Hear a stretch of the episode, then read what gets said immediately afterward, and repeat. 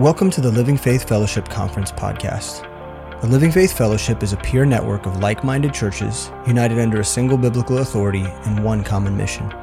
You're about to hear a message from one of the many conferences hosted by the Living Faith Fellowship every year. We pray it's a blessing. Well, welcome everybody. Uh, this is the International Student Breakout or How to Start an International Ministry. Um, today, the principles that we're going to be looking at from Scripture can really be applied to any new work that you're trusting the Lord to start. Um, we're going to split it out over these three days with the front end being more philosophical. What does the Bible actually say about starting a ministry? What's a good template that we can trust the Lord to follow? And then we'll have some testimonies each day. And as we go on in days two and three it'll be more practical. What does it actually look like? You know what are some tips on ministering to international students? Things like that. Um, so as we begin the question you know is obviously why. I think that's a, a big one. And and at the beginning you know i think most of the people in this room are probably familiar with the great commission matthew 28 18 to 20 go ye therefore and teach all nations. Well if you backtrack 70 years, you would have had to actually go to teach all nations. But the reality is today, there's nearly a million international students that come to the United States every year. So for us, you know, we have to go. I was just talking to some of the people in the audience, like we have to go down the street, or they might have to go a 30 minute car ride. But there are international students and international refugees all throughout the United States. And so we have this great opportunity, this open door right now to be able to reach people with the gospel from every corner of the globe and then to invest in them what's been invested in us and send them out to do the same. And we know that you know this might not last forever. Like the reality is if you look throughout scripture open doors are never eternal. God opens doors for a season and then closes them. And so with the way things are shifting in the world the united states is the view of the us politically and otherwise is shifting um, the lockdowns in China, like they're they're just major changes. And so we we don't know that we will always have this opportunity, but at least right now we definitely do. And so when you look, if you want to go ahead and change slides here, when you look, once it started being tracked in the United States, from 48, 49 onward, there have been more and more and more international students. The only exception to this, the lull that you'll see is COVID, when it was impossible to enter the country because we literally wouldn't allow flights in. But outside of that, even after COVID, it's been growing again. And so we expect that this to continue for a season. We just don't know how long. And if you look, this next picture will show where the international students are from. So over 50% of international students that come to the US are from India and China combined. China is a third of all international students. And so I, oh, I throw out the statistic because I want you to just pause on this for a second and think about when you stand before the Lord at the judgment seat of Christ, what do you think the demographic will look like?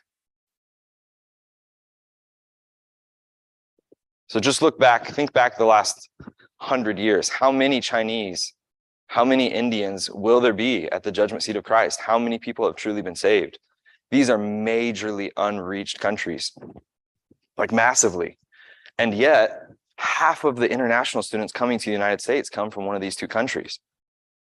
Like this is this is a key opportunity a key time that we have and and maybe you're not sure near you um, where are internationals or what are they studying? And so if you go to the next slide the breakout over half of international students are focused on stem. So engineering is huge. Math computer science is a major one business is like the catch-all for international students that want to come here but don't know what they really want to focus on they'll just focus in business so if you find um, if you find a school that offers these, chances are you're going to find international students if they're even known for it. And it doesn't have to be big towns. Like we went to a tiny town in Wyoming with like 20,000 people there. And they had a large international student community because the school that they have is known for agricultural engineering, which happens to be kind of important in lands where you have a lot of people and a little bit of land. How do you make the most of it? And so, again, a lot of Indian students, a lot of Chinese students, because they have a need. And so it doesn't take a large city for there to be internationals. And it's not just students. We have refugees from all over the world that are coming, huge pockets that you might not even know about. There are great opportunities in Kansas City where you can go to entire neighborhoods and like a whole complex will be full of Syrian refugees. Or you go to the north and it's like they're all from one specific part of Africa or, you know, just you never know. There's giant Latin communities. Uh, some of my closest friends came here as illegal immigrants that had fled persecution in their home countries or poverty or were just they were trying to to get an American education or something and they can blend in with society but these are people that that largely are unreached and we have a great opportunity while they're here. So i'm a part of or i'm not anymore. It's hard to say that. I was a part of our international ministry which is called friends of internationals. Uh, we transitioned out because we're trusting the lord to plant a church in vietnam in the next three to six months but that's where i've been for the last seven years. Um, so if you go to the next slide the vision of foi is pretty simple. And because we have to leave this public foi as a, a public group and so we leave this public. So our vision is love grow and send. You know it starts off with love. You know the bible tells us that we love god because he first loved us. He sent his son to die for us while we were sinners. He's the one that reached out. And so we want to do the same thing. We want to reach out and have a genuine love a genuine friendship to build that relationship. Um, you know people can people can tell if they're just a target.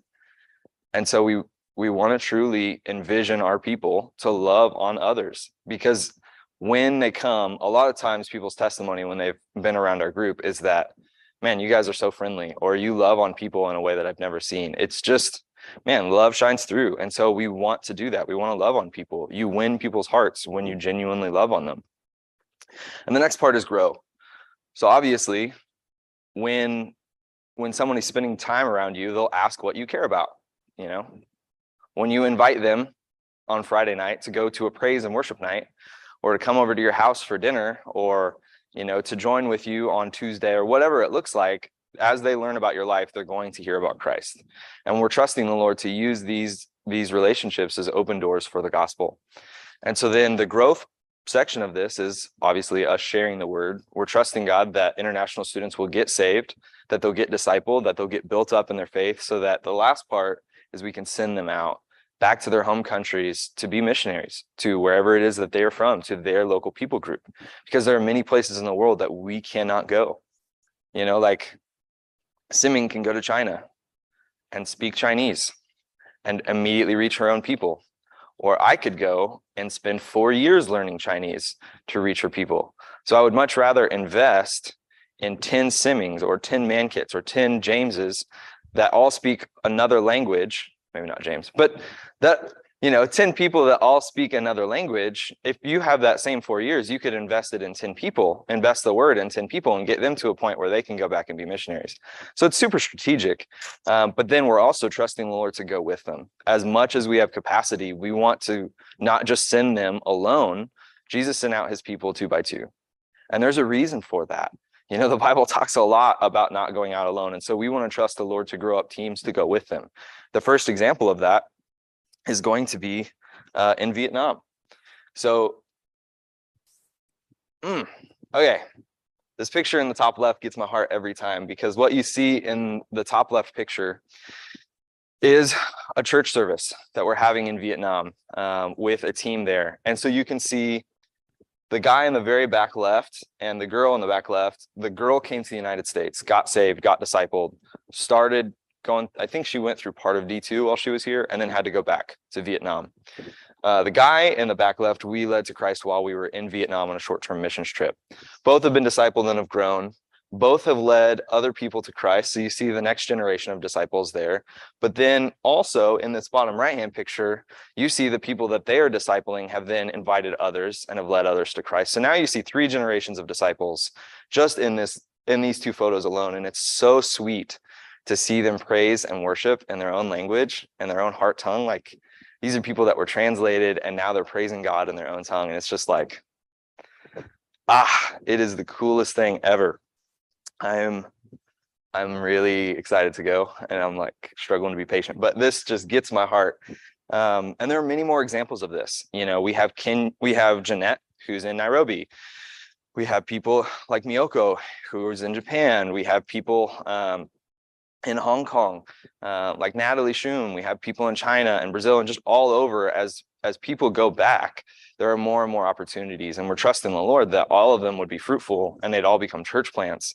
But it just it takes time. You know, Sam, I don't remember who was speaking last night, if it was Sam or Mike, but someone was talking about wanting to have good birthing hips, and we want to be a church planting church. And and the reality is, making a baby takes time.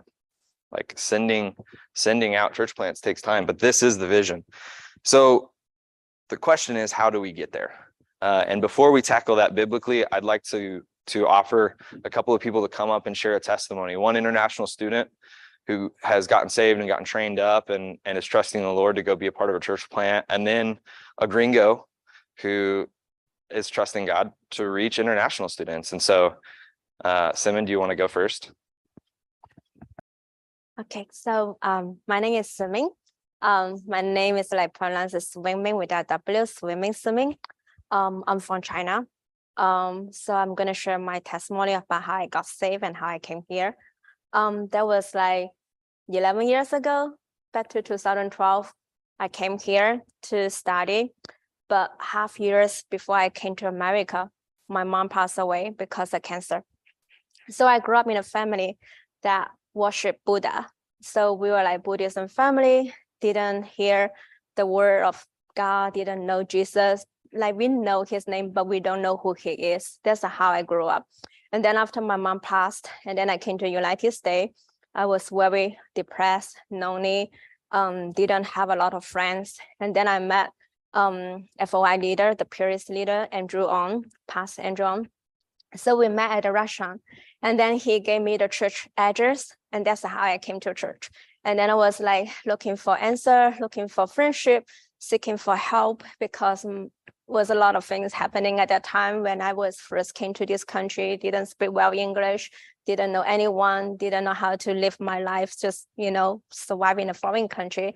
And then so I was desperate for love, for friendship. And then so I came to church and then um, I was not able to understand what the sermon because it's very hard for me to understand. But I love the songs, the worship song. It just draw my tears every single time when I came. And then I was able to join the Bible study, which helps me a lot because I was able to ask questions and prepare my reading of my Bible in Chinese before I joined the Bible study. So slowly I understood the salvation and I understood what Jesus Christ meant to die on the cross for me. But however, I told the people that who share the gospel to me, I told them, no, thank you. I say the gift of God is so precious. I'm not worthy to receive it because due to my mom's past, I had a lot of guilt. Like I was not a good daughter. I didn't treat her the way that's supposed to treat her. And I was very guilty for her past. And then so I told them, I told my friends at church, I say, the gift of God is so amazing, but I'm not worthy to do it. I'm not worthy to receive it because I know that what I did and I deserve the punishment. And I don't understand why the Son of God was willing to come to this earth because the sacrifice for me, for my sin, for the things that I have done. And then I told them, no, this is very typical uh, Chinese culture. We don't accept gift easily, and we will be more responsible for what we have done. And then fast forward a couple months later, and then I was sitting on my desk reading my Bible, and all of a sudden I remember how much my mom loved me, that she worked very hard to provide everything for me, and she helped me gone through a lot of things and then in my life, and then she always loving me. And then all of a sudden I remember that her love that was beyond conditions. And I remember if she ever see me in like going on the way to hell, she will try everything to stop me from going there. And then all of a sudden I connect to the love of Christ. So I just recognize the love of Christ is not because of what I did. It's not because of what I have done. It's not because of how wicked I am. It's because of love that is unconditional and it's also sacrificial. And that's how I remember, wow, the love of Christ is so amazing. And that's how I came to Christ. That's how I I accept him as my Lord and Savior. And that's how I come to the conclusion is even sometimes I still cannot forgive myself, but I know that I am forgiven because God is greater than I am. So I'm living a life that is free. And that's how I came to Christ. Um, so the reason I wanted to tell you this story, I hope you can take two things away from the from this story. Is first, do not be afraid to pass out the church location, gospel track, or any information because you don't know how God is going to use that information to change the person's life. Secondly, do not be intimidated for the person that who sit next to you. Regardless, they may be come from different culture, different background, different language, different looking, or however, we feel intimidated by the stranger that who doesn't look like the same as we are. But God has a heart for them, and God is capable and able to change their life. And that's how I came to Christ. And my brother is also here. Um, fast forward, it has been like 11 years, and now we are trusting God to send us to Vietnam to plant a church over there. So. I'll make it very quick. And so I'm James McKelvey. I'm uh, the FOI leader in uh, Living Faith Tampa, but I uh, uh, was part of FOI in, Kansas City for many years. It's so good to see many faces. And and one of the things that uh, you know through what God shared with me, uh, what God burned in my heart for international students, is just um, it's no different what Mike Renault was preaching earlier this morning. Having God's heart, like God's heart, is for people, uh, regardless international students and just people in general. And I run into a passage in uh, a while back. It's uh, in Leviticus 1934. It says, But the stranger that dwelleth with you shall be unto you as one born among you, and thou shalt love him as thyself, for you were strangers in the land of Egypt. I am the Lord your God.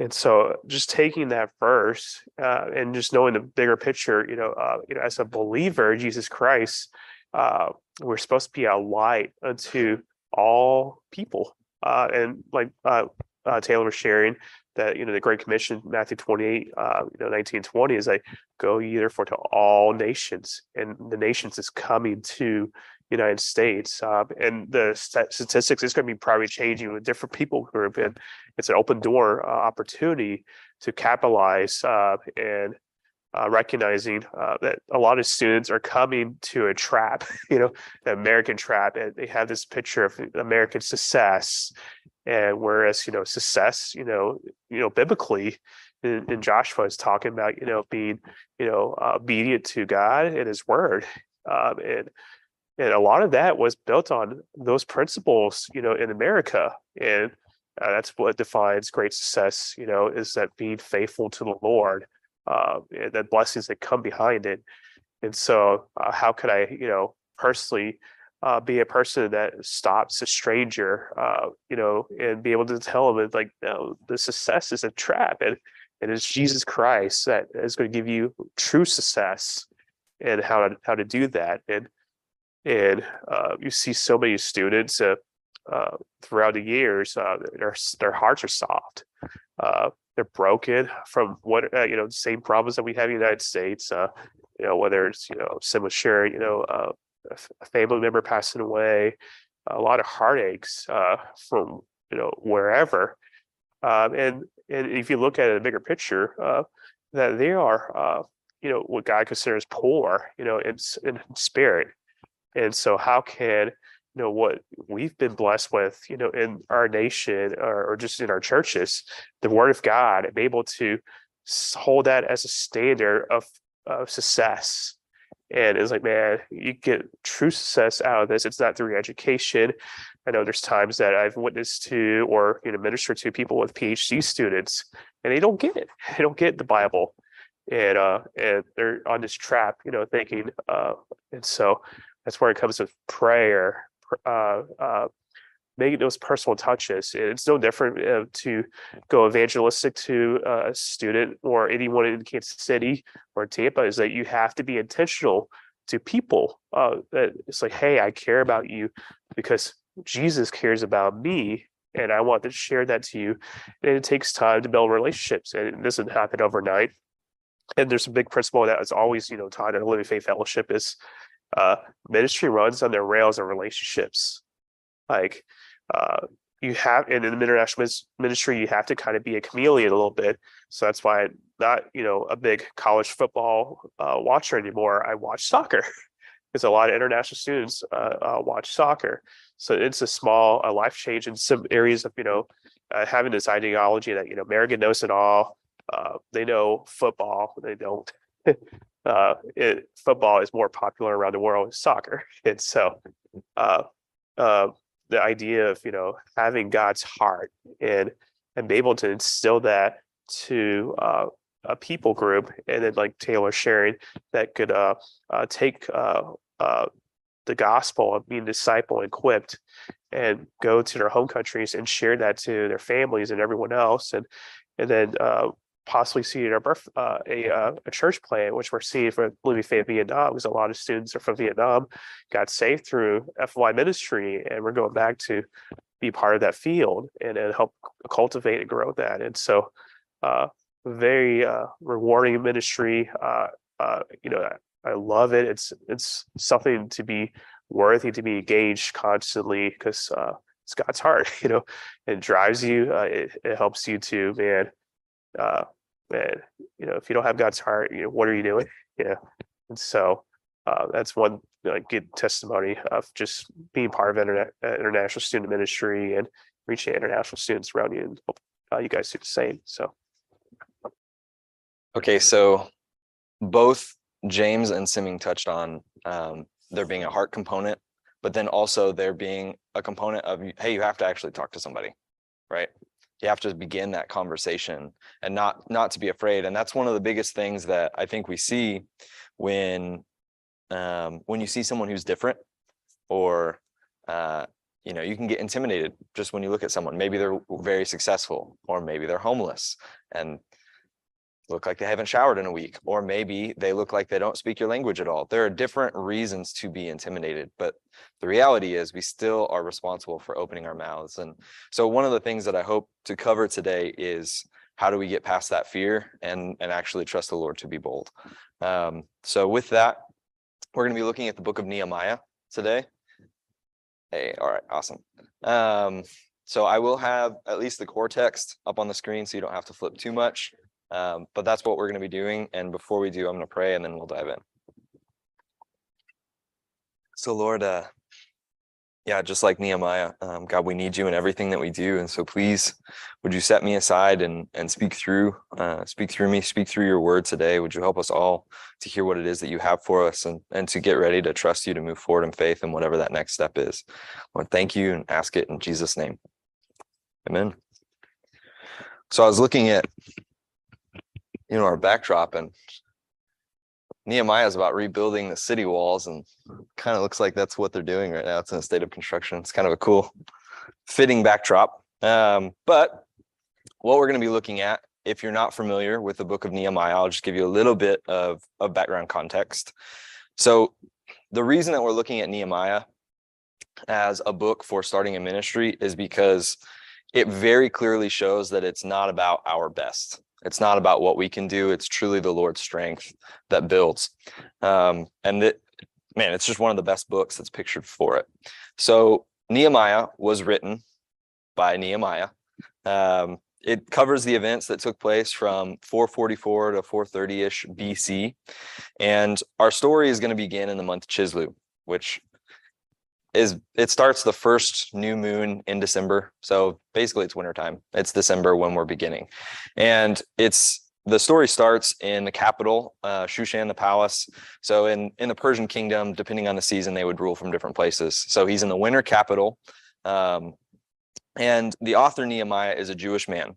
And at this time, he's in exile um, because God very clearly told his people that if you continue in sin, I'm going to scatter you and if you repent i will bring you back. And so this is a season where um, you know we're following up on the book of ezra and that book of ezra covers the first two returns of the jewish people and nehemiah covers the third.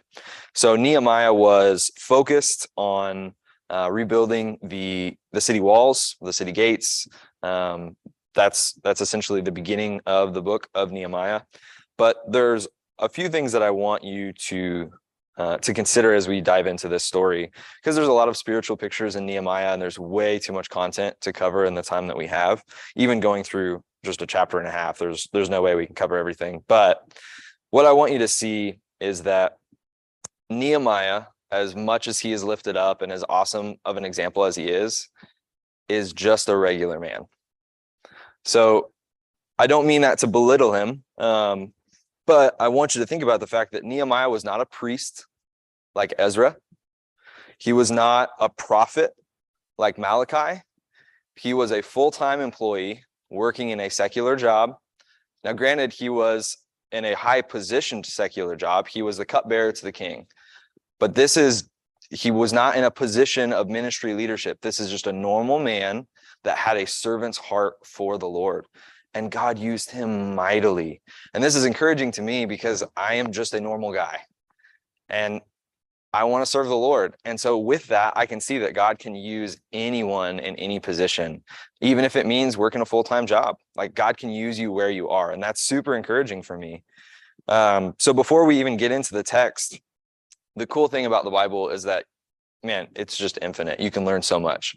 So Nehemiah's father, Hachaliah, his name means whom Jehovah enlightens, or in other renderings, it's uh, who waits on Jehovah, depending on I'm not a Hebrew or Greek expert, so I'll just leave that.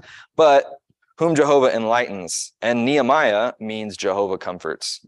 And so before we even dive into the text, you can see that a man that is enlightened or a man that waits on the Lord, one who listens to the Lord, can raise children who are comforted by and put their faith in God.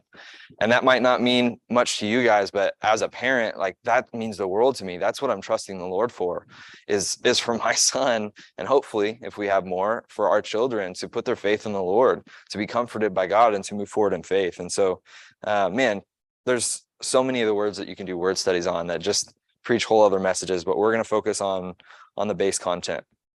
So we're going to pick it up in Nehemiah chapter 1. Nehemiah chapter 1 verse 1 says the words of Nehemiah, the son of Hachaliah.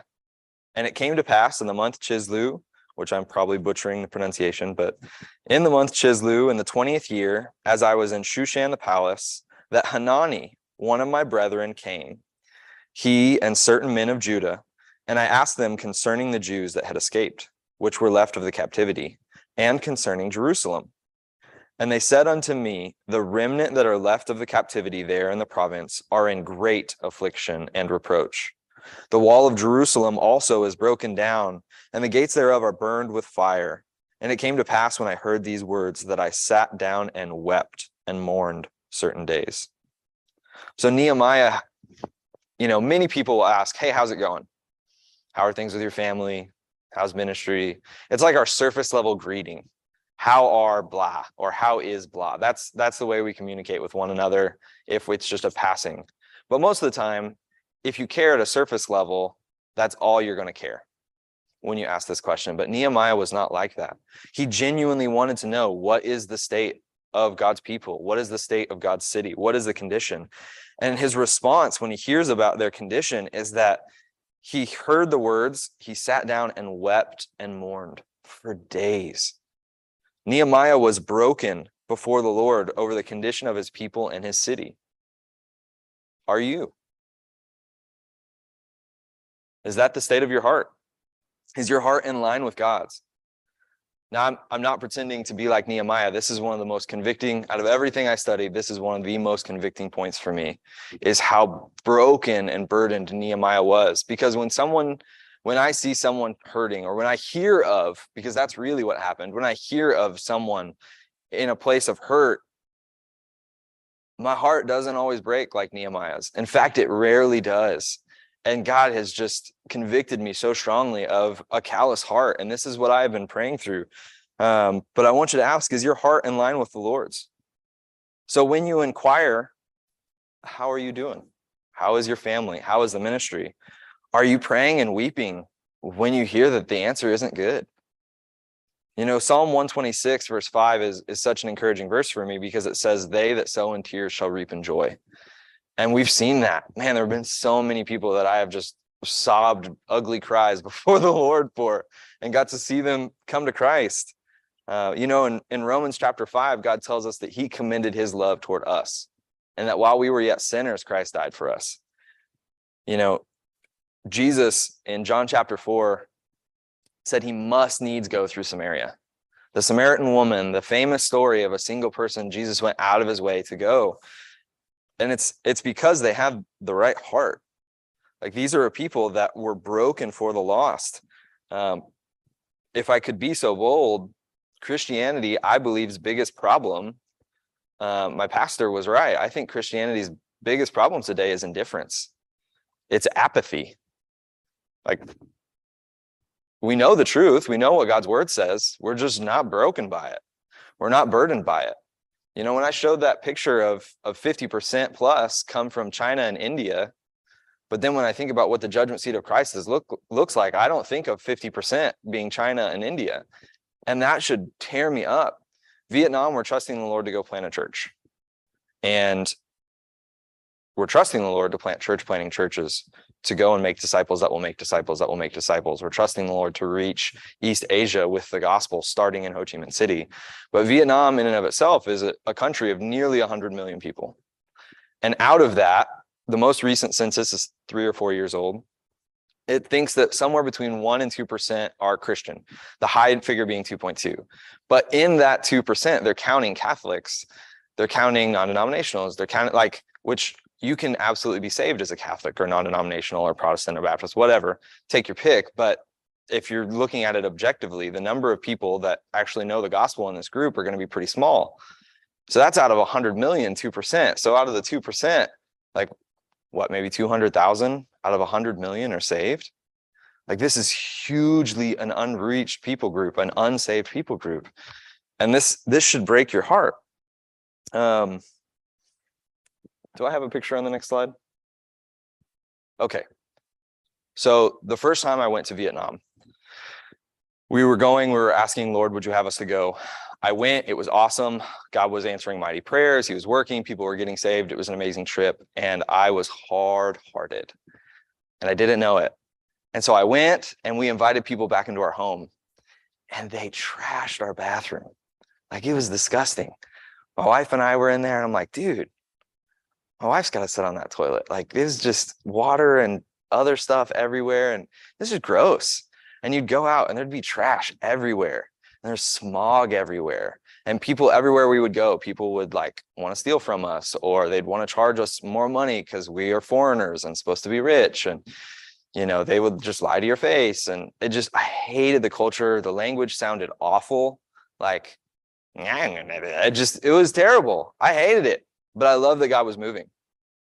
And I'm like, man, I want to be a part of this. And so I prayed about it, and God said no. And all my best friends were praying about going. And they're all like, yeah, I'm going to go to Vietnam. And I pray about it, and I got no peace. I asked the Lord for confirmation from the word, and I got the exact opposite. And I was frustrated to say the least. I was salty about it. For a couple of months, it really took me a while to surrender and, and come to the point that wherever God has you is the best place for you. So then fast forward four months after that, it had been maybe six months from the trip. My pastor asks, Hey, will you come to Vietnam with us this next year? And we were preparing to go to Pakistan and a lot of other stuff. And I'm like, dude, God already said no. He's like, Well, just pray about it. So I did.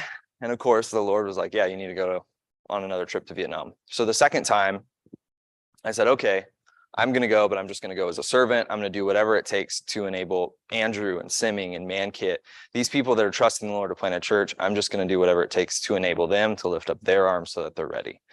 But I had learned six months prior that my heart was not right towards the people. And so I spent the next six months praying desperately, asking the Lord to give me a soft heart, a love for the Vietnamese people, because I did not have it the first trip. My heart wasn't right. And we landed on the we landed. Um, the plane was coming down. We got out of the airport, and it felt like I'd come home. Uh, we saw our brothers in Christ that we had and sisters that we had won on the previous trip. Some of them were there, and uh, and I was praying, and I got up one morning and I had our devotional. We had a the second time we had a much nicer apartment. There was no cockroaches. We had air conditioning. It was great.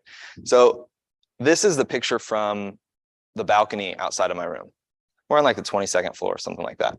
So I, I didn't have a wide angle lens. This is maybe a quarter of what you could see. As far as the eye could see, all you could see are buildings. Like you cannot see the end. And this is just one little section. There's another section here. And then on the other side of the river, it looks exactly like this going the other way.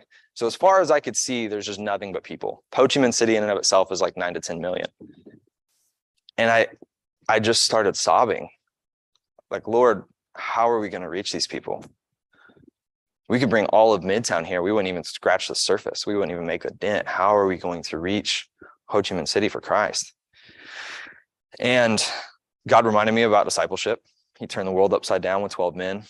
And uh, and so I just started praying, like, I'm so sorry. Uh, Lord, I, I know you said no last time, but I, I'm willing. If you would have me, send me. This was the beginning of when I seriously started asking the Lord if he would have us to go to Vietnam because he had already told me no and my heart wasn't right. So key point number one was that, you know, a ministry begins when someone has a burden for souls, but it doesn't end there um, because the next part of it is prayer. And so if we go to the next slide, okay. In, in verse four, so Nehemiah hears, he obviously has the burden, he's asking, but then what follows is, is verse four. And it came to pass when I heard these words that I sat down and wept and mourned certain days and fasted and prayed before the God of heaven. And I said, I said, beseech thee, O Lord God of heaven, the great and terrible God, that keepeth covenant and mercy for them that love him and observe his commandments. Let thine ear now be attentive and thine eyes open, that thou mayest hear the prayer of thy servant, which I pray before thee now, day and night for the children of Israel, thy servants, and confess the sins of the children of Israel, which we have sinned against thee. Both I and my father's house have sinned. So Nehemiah knows the only way that this could be possible, the only way for God's people to be restored, the only way for the city to be rebuilt is if God intervened. And in, in the face of an impossible situation, instead of giving up and doing nothing, instead of being apathetic or indifferent like we are today, it drove him to desperate prayer, intercessory prayer. Psalm 127, verse 1, I think many in this room could quote it. it. says, Except the Lord build the house, they labor in vain that build it. Except the Lord keep the city, the watchman waketh but in vain. I think many of us know this verse. But does your closet prayer life reflect it? Not the corporate prayer, not what you say on Sunday or Tuesday or at discipleship, not when you meet. Does your closet prayer life reflect the fact that except the Lord build the house, we labor in vain? Day and night, Nehemiah was praying and fasting and weeping before the Lord. He was burdened and broken, which is why our second key point is that a persistent ministry of closet prayer and fasting is the fuel that builds the ministry. And I think many, many of us, at least in the United States, I, I can't comment on other countries, but many of us in the United States are addicted to comfort. And I, as you can probably tell, am not a stranger to food. I happen to enjoy it greatly. As, Minish, as Simming once told me, you're so fat. That was one of my first conversations with Simming. Just so you know, international students, Chinese are very blunt and direct before they get saved. Nam, after I hadn't seen him in two years, when I saw him in person, said, Wow, you gained weight. That was my greeting. I get the picture. I get it. Okay. But God hasn't called us to a life of comfort. I don't like fasting food. I'm like, man, I can go without entertainment. Take that away, take the sugar away, take the coffee away, don't take the food away because I like food. But that's what God has called us to do. There are things that you cannot accomplish outside of fasting. Nehemiah had a ministry of prayer and fasting. And if you truly want to build a fruitful ministry, it's going to be required closet prayer and fasting. You know, Jesus says in Matthew 6, Matthew 6, 6, he said, or 6, 16, it's one of those. He says, Moreover, when ye fast, not if you fast, when ye fast, speaking to the disciples, it is an expectation, not because fasting has some superpower, but it's a force of us denying our flesh and counting that God is worth more than our comfort, than our satisfaction, that we need him more than we need that piece of pizza or that venti caramel brulee latte that I had this morning. That's what fasting looks like. And it's required. And so as we continue, um, we pick it up in verse seven in Nehemiah's prayer. He says, We have dealt very corruptly against thee and have not kept the commandments, nor the statutes, nor the judgments which thou commandest thy servant Moses. Remember, I beseech thee, the word that thou commandest thy servant Moses, saying, If ye transgress, I will scatter you abroad among the nations. But if ye turn unto me, if ye keep my commandments and do them, though there were of you cast out unto the mo- uttermost part of the heaven, yet, yet will I gather them from thence, and will bring them unto the place that I have chosen to set my name there. You see, God, God's clear about his promises. He warned the children of Israel. Man, you guys keep continuing sin, this is what's going to happen. But he's a father, and man, every every good father wants their kids to come back and to do what's right. I love it when my son, he's 2 years old, he's a turkey, but man, when he when he gets right and has a soft heart, it's it's awesome. And it doesn't matter what he has done that morning because I just I want him to come back. I want him to get right. I want him to have a right heart. Proverbs 28 verse 13. Well, before we get there, the third key point is that ministry will not prosper with unrepentant sin. It just won't. If you look at, at verse 7 of Nehemiah chapter 1, he says, We, we have dealt very corruptly against thee and not kept the commandments. Nehemiah, the coolest thing that you see, or one of the coolest things you'll see in Nehemiah chapter 1 and chapter 2, is he never goes before the Lord presumptuously. He's desperate in everything that he's doing. He's desperate and dependent on the Lord, but he's never presumptuous. And here, so he starts off with a burden and then he moves to prayer and fasting. But in that prayer and fasting, he goes to confess sin because, you know, Isaiah 59 tells us our iniquities, our sin have separated us from God so that he won't hear. And in Proverbs 28 13, the Bible really, really clearly says it. He that covereth his sins shall not prosper. But whoso confesseth and forsaketh them shall have grace or shall have mercy. Shall have mercy. That's how it goes. So it's like if you have unrepentant sin, closet sin, you won't prosper. Your ministry will not prosper. But if you confess and forsake it, you'll have mercy. You'll get to move forward. And so he is making sure that he is right before the Lord. Not only that, he's interceding on behalf of the other people. Like, hey, look, I know that my brothers and sisters have been walking wayward too. They need your help as well. So he's he's not just praying for others, excluding himself, and he's not just praying praying for himself. He's praying for the people as a ministry. And I know this is uncomfortable, but I want to ask: Is there sin that you're holding on to? Is there that secret sin that you're comfortable with? Or maybe you're in a season of victory. Are there areas in your life where you've made provision to fall back because it's comfortable? Because it's easy. Yeah, I'm I've had victory for the last few months, so it's okay that I keep this this area that if I were to stumble, that it would be there to catch me and I'll just fall into sin again because I'm strong. I say that somewhat facetiously, but the reality is I've had that in my life. And I know in a room this size, I'm probably not the only person. But God's clear on it. You're holding on to sin, you will not prosper. And so look at your life. Are you fruitful? I don't mean total walk of your life. I mean the last year. Are you fruitful? If not, it's worth considering why not.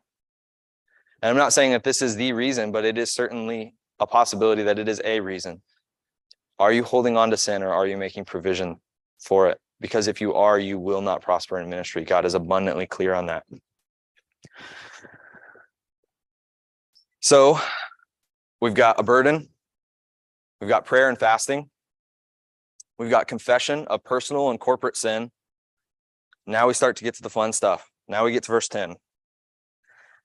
Nehemiah has now got to the point in his prayer where he says, Now these are thy servants and thy people, whom thou hast redeemed by the great power and by thy strong hand. O Lord, I beseech thee, let now thine ear be attentive to the prayer of thy servant and to the prayer of thy servants, who desire to fear thy name, and prosper, I pray thee, thy servant this day, and grant him mercy in the sight of this man, for I was the king's cupbearer. So if, if you notice, in verse 11, it goes from the prayer of thy servant to the prayer of thy servants. And that's because our fourth key point is that the prayer life of a minister should be contagious to others in ministry. You see, he went from one man's burden, one man praying, to now there are multiple people praying to the Lord for the same thing. Matthew 12, 34, the last half of it says, For out of the abundance of the heart, the mouth speaketh, which is Bible lingo for what's in your heart, what you care about, you're going to talk about. So if you think about somebody that's newly engaged, pretty easy example. When someone is engaged, everybody else knows about it. Not because it's a bad thing, because they're excited. Man, they're so full of joy. And the girl is like, oh, this? Yeah, everybody knows about it because they're stoked. It's on their heart. You know, I used to work in children's ministry and when when a third grader is having a sleepover or a kindergartner was going to the pool or a preschooler got their favorite snack. That was all you heard about for the next five minutes. And we'd go into prayer time. What are we going to pray about? That we get more goldfish. It's it's what's on their heart, and that's what comes out. And so when you have a burden, when you have something that you care about, you talk about it. So if you have a burden for the lost, you'll talk about that. When you're sharing with others what God is doing in your life, it gets other people excited. They want God to move in their lives, or they'll want to join you in what God is doing. I remember I got really broken. Um, I got really broken for souls. Um, this is probably two or three years ago, something like that. Um, I just, I recognized a lack of fruit in my life and got really convicted about a lack of evangelism in my life and was just desperate to to lead someone to Christ. And so I sent a message to the Kaya Men chat. Kaya is our college and young adult class here. Um, so I sent a message to the chat and said, "Hey, does anybody want to pray with me once a week? We'll get up. We'll get up early because we're all being bums. We're not getting up early and reading our Bibles anyway. So let's get up early once a week and we'll pray together. 30 minutes, no big deal. Anybody that wants to join. And it started with one, and then there was two, and then three, and then four, and then five. And then there was another group chat that started getting up early to read the Bible. And, and we're getting together once a week and we're praying. And it, it became infectious. And then we started seeing people get saved and God answered prayer. And then there was another guy in Kaya that was much wiser than I was. And he said, Hey, this is not just for men. Uh, we need to open this up to everybody in Kaya. So he said, Hey, rather than trying to get a bunch of college kids up at 6 a.m. to pray, how about while they're already here at prayer, we just invite them to pray some more? And so then prayer after prayer started, and we started praying for souls up in the balcony back when it was split classrooms. And there was like three, and then five, and then 50. And then we packed out the whole balcony. And then it was like every single week. And I don't know if prayer after prayer is going to pick back up after mission focus with the new balcony there or what's going to happen. I don't know what the schedule is. I need to ask Andy. But when you get a burden, and you share it with other people, it should be contagious. It should be infectious. People love to hear that someone gets saved. They love to hear how God has answered prayer and they want to be a part of that. And so what started as Nehemiah's burden is now multiple people praying and trusting the Lord. And that's good because what happens next is Nehemiah chapter 2. I guess before we go there, I want I want you to just consider are you asking other people to join with you in prayer? Are you sharing the burdens that God has on your heart? And if not, well, biblically, I would challenge the fact that it's not actually on your heart because out of the abundance of the heart, the mouth speaketh. Something to consider. But they needed the prayer because now we're in Nehemiah chapter 2. And Nehemiah chapter 2, verse 1 says, And it came to pass in the month Nisan, in the 20th year of Artaxerxes the king, that wine was before him. And I took up the wine and gave it unto the king. Now I had not been before time sad in his presence. Wherefore the king said unto me, why is thy countenance sad, seeing thou art not sick? This is nothing else but sorrow of heart. Then I was very sore afraid and said unto the king, Let the king live forever. Why should not my countenance be sad? When the city, the place of my father's sepulchres, lieth waste, and the gates thereof are consumed with fire. So there's a lot, there's a lot to pick up here. Um, so starting in verse one, it's the month Nisan. Remember, we started in Chisleu, which probably doesn't mean anything to you guys, but we started in December. Nisan is between March and April. So at minimum, he's waited 90 days, but this could be three to four months of prayer and fasting and mourning and getting other people excited and other people joining the ministry and other people praying. And, and I say all that because I, I want you to remember verse five. And this is one of the hardest lessons to learn for me as a young man, it was. And that's that we can't force a situation or a ministry to happen. God has perfect timing. We need to trust him and to wait on him, not to force what we think needs to happen in our timing. Nehemiah had not brought this up once with the king in three to four months, and he still didn't bring it up.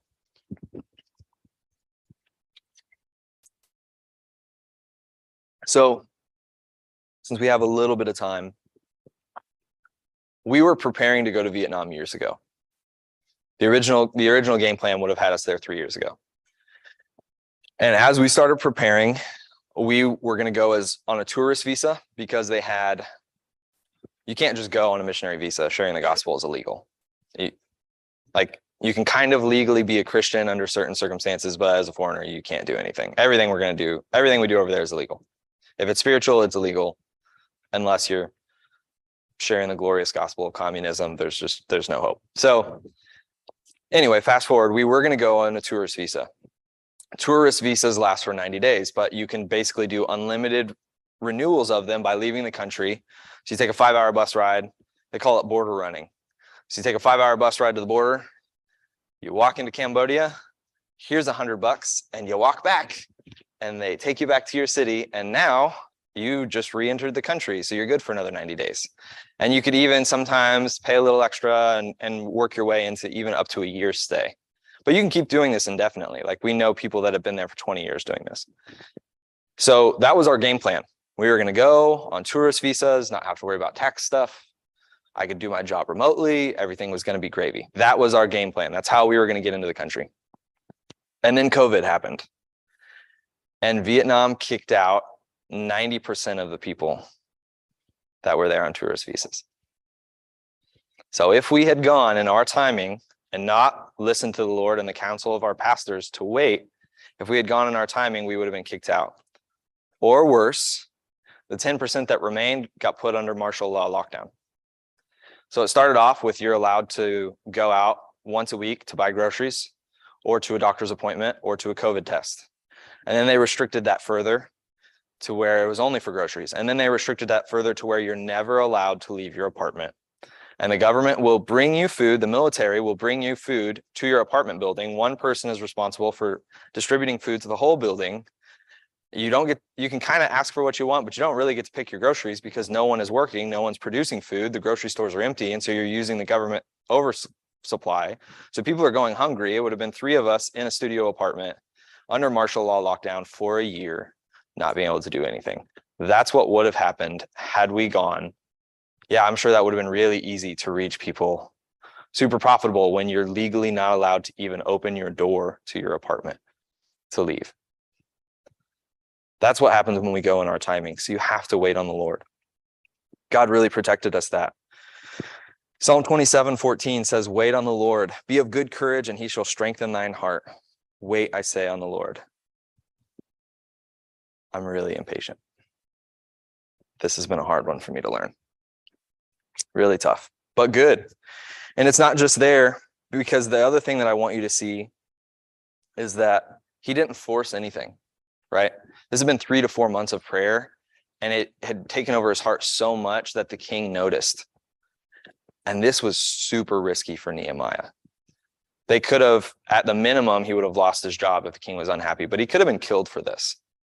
When the king is sad, you mourn with him. But when the king is happy, you don't go in all mopey dopey, all sorrow of heart before the king. As the king's cupbearer, as the king's servant, your responsibility is to please the king. It's a great spiritual picture. You do not go before the king sad. This is why he was so afraid. This could have been a death sentence, but he had gained the king's heart. This is a lost Persian dude, but God used him. And so the second thing that I want you to see is a prayed up and a prepared minister can respond boldly when the opportunities are presented.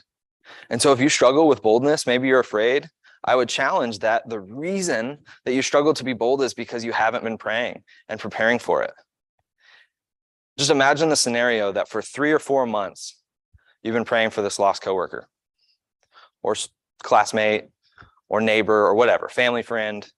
You've been praying for someone for three to four months. And then after three to four months, they come to you and they're like, Why are you so happy all the time? What is that book you've been reading on lunchtime? Why is it that even though you just lost a child, you're okay? Whatever the question is, they come to you and it, God clearly shows you it's an open door. You don't have to think about whether or not you're going to be bold. It's like, man, I've been praying for this for months. You can move forward. So if you're not bold, I would challenge. I'm get it. Everybody has off days, but like, if you're not able to boldly walk through open doors, I would challenge that it's because you haven't been desperate in prayer. You haven't been asking the Lord for them. For months, he's been waiting on an open door. He just didn't know what it looked like and he didn't force it. So when God finally gave it to them, he was able to move forward. And it brings us to our final verse that we're going to look at, which is verse four.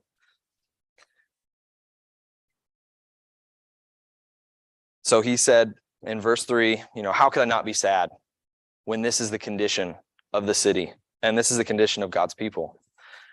And verse four is like the coolest. Man, that's that's what you want to hear. Then the king said unto me, For what dost thou make request? Not off with his head, not tough cookies. All right, what do you want? Here's a blank check. What do you want? This is the king of the biggest empire in the world asking you, What are you asking me for? He's giving you permission to ask for whatever you want. And so Nehemiah, as has been his tradition, is that he prayed to the God of heaven. Now, I seriously doubt, as you consider this, if Nehemiah is standing before the king and the king is like, What do you want? I seriously doubt Nehemiah is like, Dear Lord, I just want to. No, okay. This is probably one of those, God, I need you, please help, blah kind of prayers, right? I think we've all had those like, quick, please help me.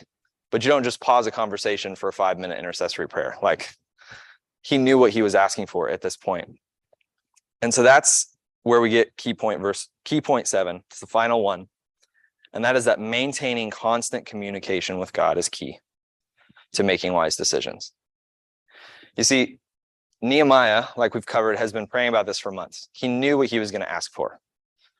Like if you've been dreaming about something and praying about something and longing for something and planning something for months, you don't have to think about what you want. And yet, Nehemiah was not hasty. Even though he knew what he would ask for, he still prayed because God could have shown him, God could have brought a verse up and said, Hey, don't forget about this. And so he wasn't hasty. He knew he needed the Lord in everything that he was doing. First Thessalonians, Paul tells the church at Thessalonica to pray without ceasing in chapter 5, verse 17. And so this doesn't look like just never speaking to someone else, but I mean, at every opportunity, we should be praying. And Nehemiah embodies this. And that's why he had a fruitful ministry. Proverbs chapter 16, verse 9 says, A man's heart deviseth his way, but the Lord directeth his steps. Nehemiah had a plan, and we're going to see as we continue in chapter two and we keep going on what that plan was and how, how God used it mightily. But he was never hasty. If you want to know how to start a ministry, it starts with boldness. If you want to go to the last one, it starts with a burden. Sorry, not boldness. It starts with a burden for the lost. And that burden should move you forward into prayer and to fasting. And then, wow, it kind of looks janky like that. Well, anyway, as you are praying and fasting, hopefully you're also inviting and sharing that with others so that they are joining with you. Because then, as you share that with others, you get the opportunity to wait on the Lord rather than to force it. There are, okay, so my job, I'm responsible for fixing things. That's all I do all day long. I'm presented with a, a, list of problems at the beginning of my day, more problems come in throughout the day, and all I do is fix stuff. That's it. So it's very, I have to be really intentional in ministry to not just do stuff, to not just try and do stuff. Stuff simple like AV, the PowerPoint, like this is what I do for a living. But I have to stay away from it until I've had time to just stop and pray and ask the Lord for help because the danger is that we rely on ourselves. And Nehemiah embodies that we rely on the Lord in every step. So after you've waited on the Lord, then you can be bold when he does open the door. But even when he does, we have to stay in constant communication. We got to keep praying as we move forward through it. If you do all of these things, you can have a fruitful ministry. Now, I know that this was not specific to international students. I get it. That's what days two and three are for. But biblically, this is what it looks like to start a ministry, to start a new work. He had one of the most powerful ministries I would I would say of anybody in the Bible. Not the, but I mean, just look at pictures of Jerusalem. I mean, they rebuilt the walls in less than two months. And he was partially responsible. He was one of three men that was responsible for a nation returning to the Lord. I just want to lead like one or two people to Christ per year, disciple one faithful man a year. If I can do that for the rest of my life, that would be awesome. I don't need to lead a nation because multiplication is a thing. And if we can just invest in faithful men, I know that they will continue to do the same if they're envisioned and equipped to do so and challenged with it in the word. So that's it. I tried to cut a little bit so that we could leave time each day for Q&A. So we have about five minutes roughly before noon, which is when lunch is supposed to happen. So if anybody has any questions about what we covered or anything in the ministry, feel free to ask. And then if not, then I guess we get a jump start on filling the holes in our bellies. We hope this message was a blessing to you. If you're interested in learning more about the Living Faith Fellowship, visit lffellowship.com. God bless.